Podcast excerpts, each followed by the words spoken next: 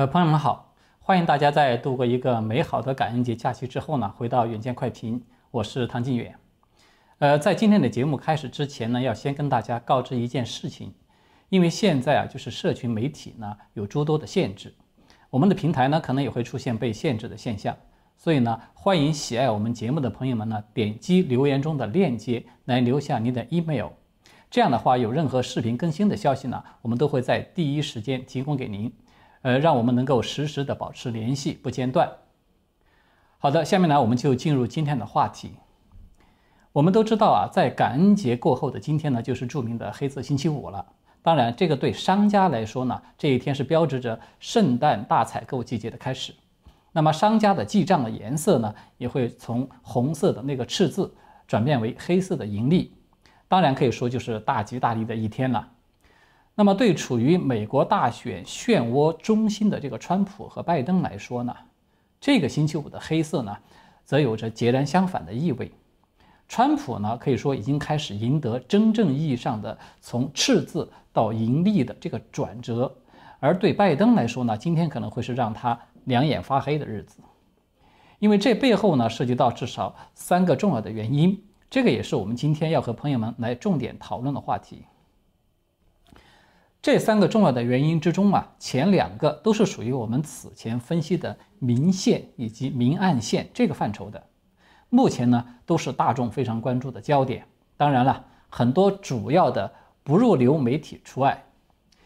这个呢就是我们大家都简称的这些主流媒体，因为他们虽然覆盖面啊和他们的财力啊、规模呀等等都是堪称是主流的，但是他们对这一次堪称是世纪大选的报道呢。一直都对真正的头条新闻是视而不见的。从新闻的道德和新闻价值上的这个严格意义来说呢，这种水准呢它是不入流的。所以呢，我就把他们叫做是主要的不入流媒体。那么回到刚才的话题，这两个焦点呢，一个是宾州的听证会，另外一个呢是鲍威尔律师在乔治亚和密西根两个州发起的诉讼。其中呢，尤其也在乔州的诉讼是最为关键的，因为在这份诉状之中呢，鲍威尔他公布了很多极其关键的证据的细节，可以让我们看到这个舞弊事态的严重性。而第三个话题呢，就是属于我们此前提到的那一根暗线，也就是大家都很熟悉的“海怪”这个关键词。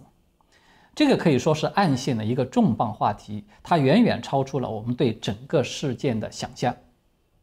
好的呢，下面我们就先来讨论一下宾州的听证会。宾州的听证会呢，是该州的参议院在前天，也就是在周三的中午，在格里斯堡举行的这个选举的调查听证会。那么在长达三个小时的听证会期间呢，有多名证人在现场公布了对选举舞弊问题的指控证词。当众揭露了宾州在计票过程中存在的一系列的可以说触目惊心的违规的现象，引发了美国民众与政界的高度的关注了。我们简单的列举几条呢，可能朋友们就会比较直观的体会到我们所说的触目惊心，它到了一个什么样的程度。第一，整场听证会啊最高光的时刻呢，是一位证人当众指出来，根据公开的数据啊。宾州在十一月四号的那个计票过程中，在一个半小时之内啊，爆发性的涌入了近六十万张的选票，其中拜登的选票啊高达五十七万张，而川普的选票呢不到三千两百张。此话一出啊，可以说是举座哗然，整个听证会现场爆发出一片大笑声。第二呢？是宾州的特拉华县，就是这个县一位共和党的监票员呢，他就作证说，他亲眼看到在投票日发生了各种各样的违规行为，其中啊包括有四十七个 USB，就是那个闪存卡呢不知去向。第三呢，有高达六十七万两千七百七十张的选票呢，没有经过任何人的检验就被偷偷的装进了选票箱。第四，根据宾州的官方记录。发出的邮寄选票的总数是一百八十万张，但是最后回收回来的邮寄选票呢，却有两百五十万张，凭空多出来足足七十万张。第五，一位目击证人呢，有看到说有人用这个 USB 这个闪存卡呢，在很短的时间之内，把五万拜登的选票呢，直接的就送进了计票机。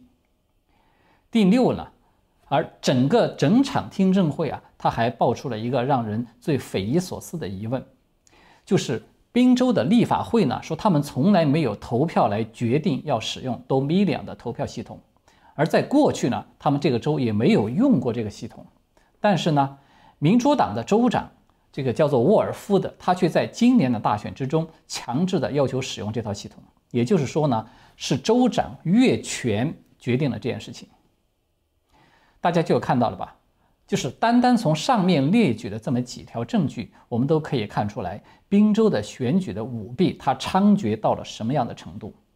用该州一位参议员的话直接说呢，我们的科技能上月球，但选举却遭到像委内瑞拉。其实啊，他并没有说错，因为这一套投票系统，它的确就是来自于委内瑞拉的。好，我们还是那句老话，花开两朵，那各表一枝。我们接着再说说鲍威尔的诉讼这一部分。那么鲍威尔这一次的出手呢，他就是两个州，在乔治亚州和密西根州。他在乔治亚州的诉状啊，长达一百零四页。这个被告人呢是有三个，一个是乔治亚州的州长坎普。另外一个呢是身兼州，就是乔州州务卿及选举委员会主席的拉芬斯伯格。第三个呢就是三名乔州选举委员会的委员。那么鲍威尔他在密西根州的诉状呢有七十五页，被告人呢也是该州的州长，叫做惠特梅尔的，还有该州的州务卿叫做班森的。那么这两份诉状它的分量究竟如何呢？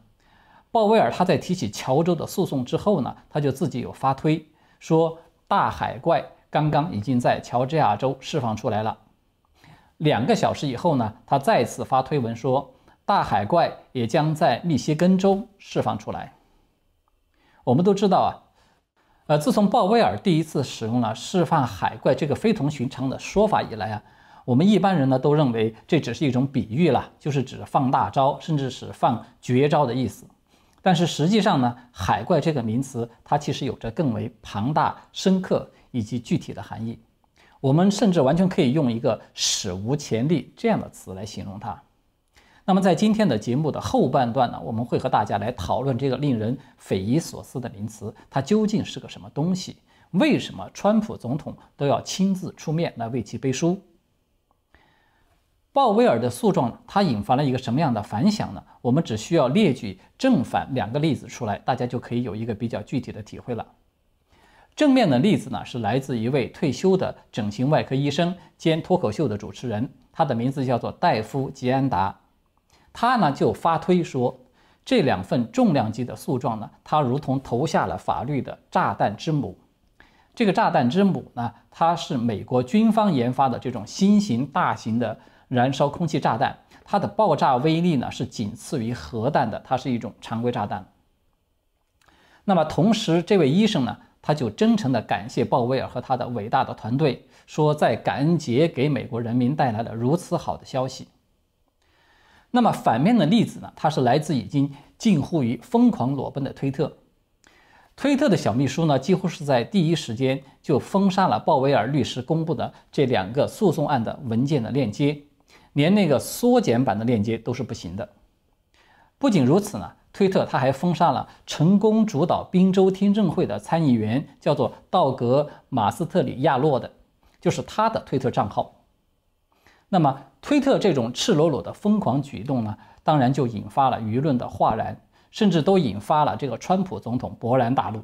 他就在推特的严厉的谴责这个是共产党的国家才会做的事情，并且呢，贴出了一句话。为了国家安全，必须立即终止第二百三十条。后面呢，连续打上了三个惊叹号。那么，在这种巨大的压力之下呢，推特直到今天早上才被迫的解锁了鲍威尔的这个诉状文件的链接。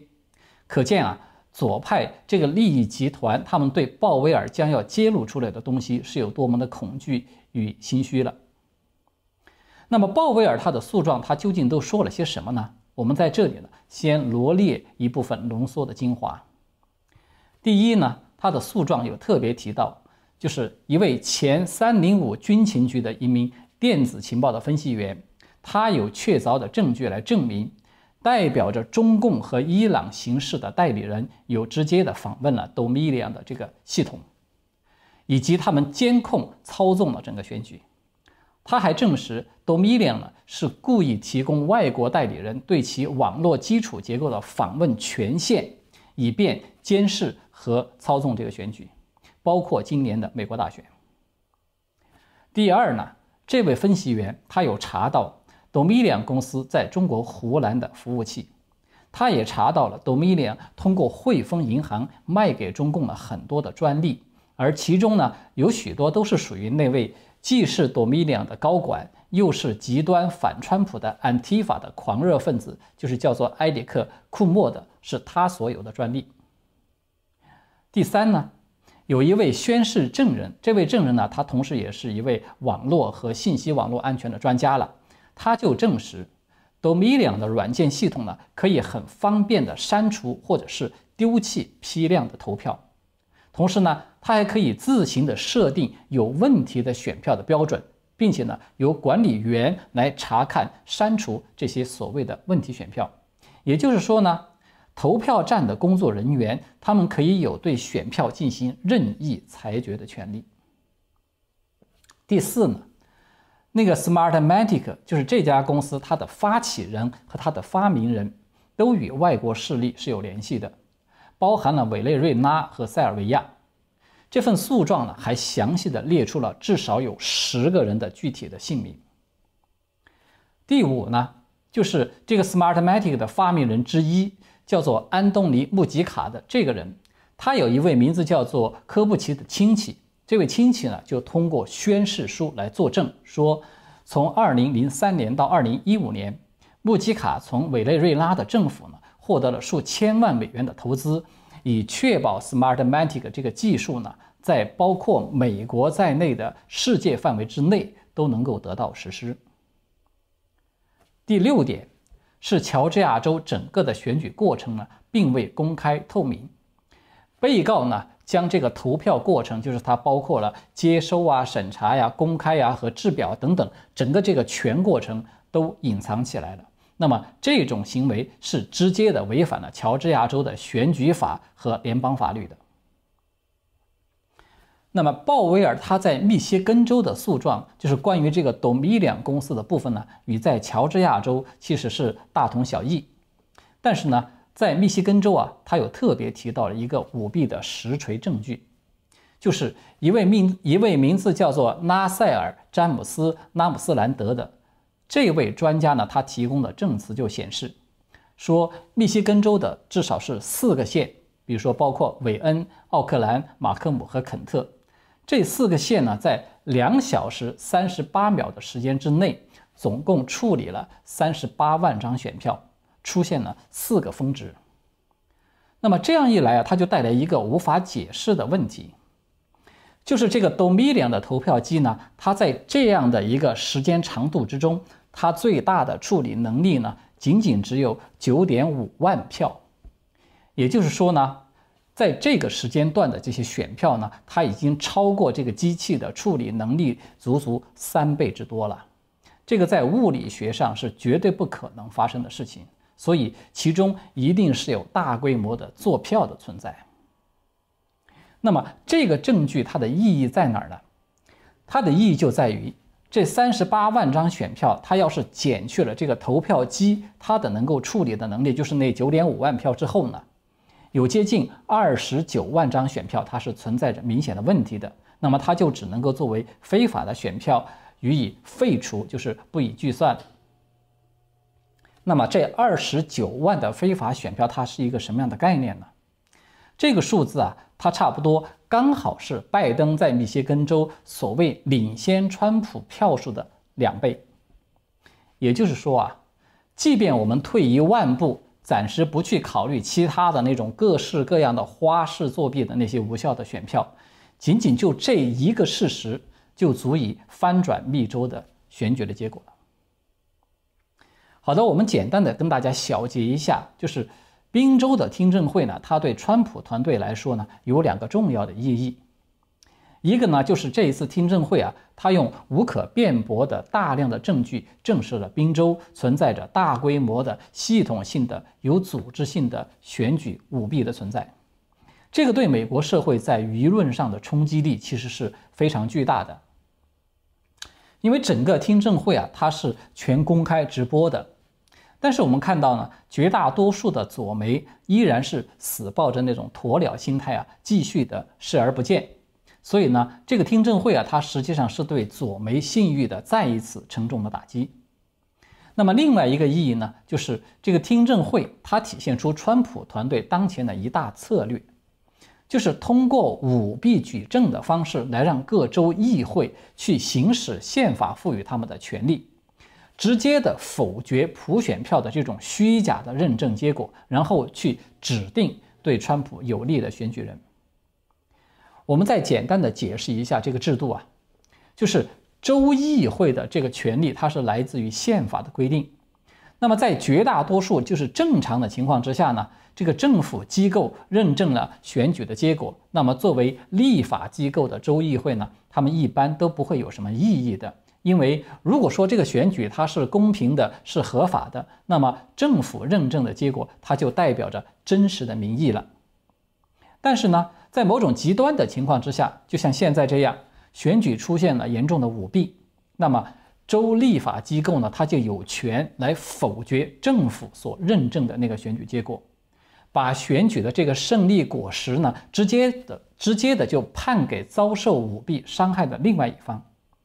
这个就是美国为什么他们一直实行这种选举人票制度，就是他这种间接选举。而不是一人一票的直接选举的一个非常重要的意义所在，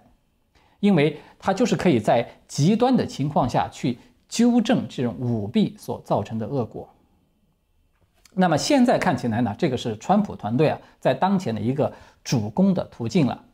当然，这个是最乐观的一个结果。如果说这条路它也出现了波折，那么无论宾州还是乔州或者是密州。这些案子呢，最终都还是会要打到联邦最高法院去的。那么一说到最高法院呢，很多朋友可能就有一点担心了，因为我们都知道啊，左派对最高法院的渗透一直都是没有停止的。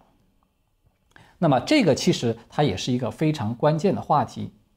因为最高法院呢，可以说是这一次美国护国之战的最后一道和平的防线了。这个话题我们会在下一次的节目中来和大家详细的讨论一下。今天呢，我们先讨论在节目的开头所提到的那根暗线的重点的话题，就是鲍威尔多次重复的这个海怪。一直以来呢，我们都把鲍威尔所说的这个释放海怪是视为一个放大招或者是放绝招的比喻，但是现在呢？随着很多重要的信息逐渐的曝光呢，我们发现这个海怪它的内涵啊远没有这么简单。早在十一月二十四号，也就是本周的星期二，林伍德大律师呢，他在下午一点五十四分的时候呢，贴出了一篇文章。这篇文章呢，它是来自于作家，名字叫做戴安·马歇尔的。他在他个人的媒体网站，名字就叫做《马歇尔报告》，发表了这篇文章。那么这篇文章的标题是这样写的：“悉尼鲍威尔的海怪是国防部的网络战备计划，我们处于战争之中。”这篇文章啊，它的主要内容呢，包含了以下一些震撼性的要点。第一个，海怪是实质上是美国国防部运行的一个网络战的项目，它跟踪并且秘密的进入到各种其他的系统中。以获取深层政府犯罪行动的证据。川普总统和军方，包括太空军中的这些爱国将士呢，已经有掌握了有关选民欺诈以及很多叛国的这些叛国者的所有的证据。第二呢，二零二零年的选举其实不是真正意义上的选举，它是一次企图推翻美国政府的颠覆行动。CIA。FBI 和司法部呢都有很多叛国的沼泽生物，他们意图要窃取总统大位，并且致力于搞垮美国。一旦掌握了政权，他们将监禁所有真正的爱国者，比如像福林将军这样的人。第三呢，全球主义者将要接管美国，他们计划在未来去通过联合国2030年的议程，这个是21世纪可持续发展的议程的一个修订版本。它的目的是什么呢？它的目的就是要对全球的秩序来进行一次大重置，就像对那个电脑啊进行一个重置一样的。他们要对整个世界的道德、伦理、秩序、政治制度等等进行一次彻底的颠覆，从而成就他们计划中的那个所谓的世界新秩序。第四呢，他们操纵选举啊，已经有至少二十年的时间了。但是，川普政府和军方人士通过这个海怪项目呢，掌握了他们所有违法犯罪的证据，而且呢，已经有了相应的一些部署。所以他们不会获得成功的。那么大家就有看到了吧？这些信息呢，可以说每一条都是超重量级的。正是因为它的内容啊，太过于爆炸性，远超一般人的想象，很多人呢都会觉得难以置信，所以呢不自觉的都会把它视为一种阴谋论。那么这也是为什么这篇文章从十一月二十二号发表以来呢，一直都是没有引起什么反响的原因。那么，为什么我们今天在这里和大家来提起这个话题呢？是因为有两个原因。一个呢是林伍德大律师，他在十一月二十四号，就是他在推特呢有贴出了这篇文章。虽然他没有说任何的话，也没有发表任何的评论，但是他贴出来就意味着他对文章的真实性是一种肯定，这个就值得我们引起重视了。那么第二个原因呢？是川普总统本人在十一月二十五号，也就是在林伍德贴出这篇文章之后的第二天，他也转推了林伍德的这条推文，这个就很不一般了，可以说是必须引起我们的重视了。我们在过去的节目中啊有提到过，就是说川普本人他在二零一二年的时候呢就已经有发推提到了这个投票系统舞弊偷票的这个问题。那么在今年六月呢，他又再次的发推提到了假选票的问题。这些证据呢，都说明川普对左派操纵大选呢是早就心中有数的，他不太可能是无所作为的在那儿坐以待毙的。那么，川普转推这个林伍德的推文，他同样也是一言不发的，没有多说一个字，他就是一次单纯的转推。但是，如果就这篇文章的内容本身来看啊，我们就可以看到，川普他等于是这个海怪行动的第一当事人，对吧？也就是说，这个第一当事人呢，他出面来转推了这篇文章，我们就可以在某种程度上视为川普对文章这个内容的肯定和背书了。所以在这样的一个背景之下呢，这篇关于海怪计划的报道。它的可靠的程度，我觉得是明显的升高了很多。虽然我们目前啊暂时还没有看到非常直接的证据来证明这个海怪计划的存在，但是除了川普总统和林伍德大律师这种含蓄的暗示之外呢，我们也看到啊，无论是鲍威尔还是林伍德，他们在各种场合陆陆续续释放出来的证据啊，它的深度和广度可以说都是惊人的。比如林伍德最新的发推呢，他就有提到说左派对最高法院的收买、敲诈与操控等等骇人听闻的内幕等等。那么这些信息呢，都可以视为是一种旁证。我们虽然不能就此下一个结论说这篇文章所有的内容它都是真实的，但是最起码，川普和林伍德都在提醒我们，就是我们需要用一个更为广阔。甚至是更为深远的视角来看待这一次大选之战。那么，另外呢，还有一个更加有力的旁证，是很多人都不知道，或者说是没有注意到的，就是早在去年的十一月份呢，川普本人他曾经在即将要乘坐那个直升机空军一号的时候，他就对着媒体说，他说了这么一句话，他说：“我抓住了沼泽，我抓住了他们所有人。”让我们看看会发生什么。除了我，没有人可以做到这一点。那么，很多人在那个时候啊，其实都没有太明白川普他究竟在说些什么，或者呢，很多人都认为这只不过是川普一贯的这种夸耀自己的一句大话而已了。但是现在啊，我们回过头再去看看这一段视频，就会发现，川普啊，他在很多时候说出来的话，包括他夸耀自己如何如何的话，很可能啊，那不是一种夸耀，而是一种警告。我们现在不是有看到吗？AOC 等人呢，不是已经在公开的叫嚣了吗？说在一月二十号那天，如果拜登不能够就任美国的总统，那么美国就将会面临着战争。那么，为什么他们对美国的司法制度会如此的没有信心呢？为什么他们会如此的恐慌，不惜要诉诸武力发动叛乱呢？川普总统在去年的这番话呢，我觉得或许就已经给出了一个非常合理的答案了。好的，最后呢，我要再次的提醒各位朋友们，因为现在啊，社群媒体有诸多的限制呢。我们的平台可能会出现被限制的现象，所以呢，欢迎喜爱我们节目的朋友们呢，点击留言中的链接来留下你的 email。这样的话，我们有任何视频更新的消息呢，都会在第一时间的提供给你，这样让我们能够实时的保持联系，不至于间断了。好的，我们今天呢就聊到这里，谢谢各位的观看，欢迎大家订阅、点赞，并且留言转发。在明天下午的十二点三十分到十四点三十分呢，我将作为嘉宾参与新唐人就美国各地抗议这个窃取选举的这个直播节目，也欢迎朋友们都来关注支持，谢谢大家，我们明天再见。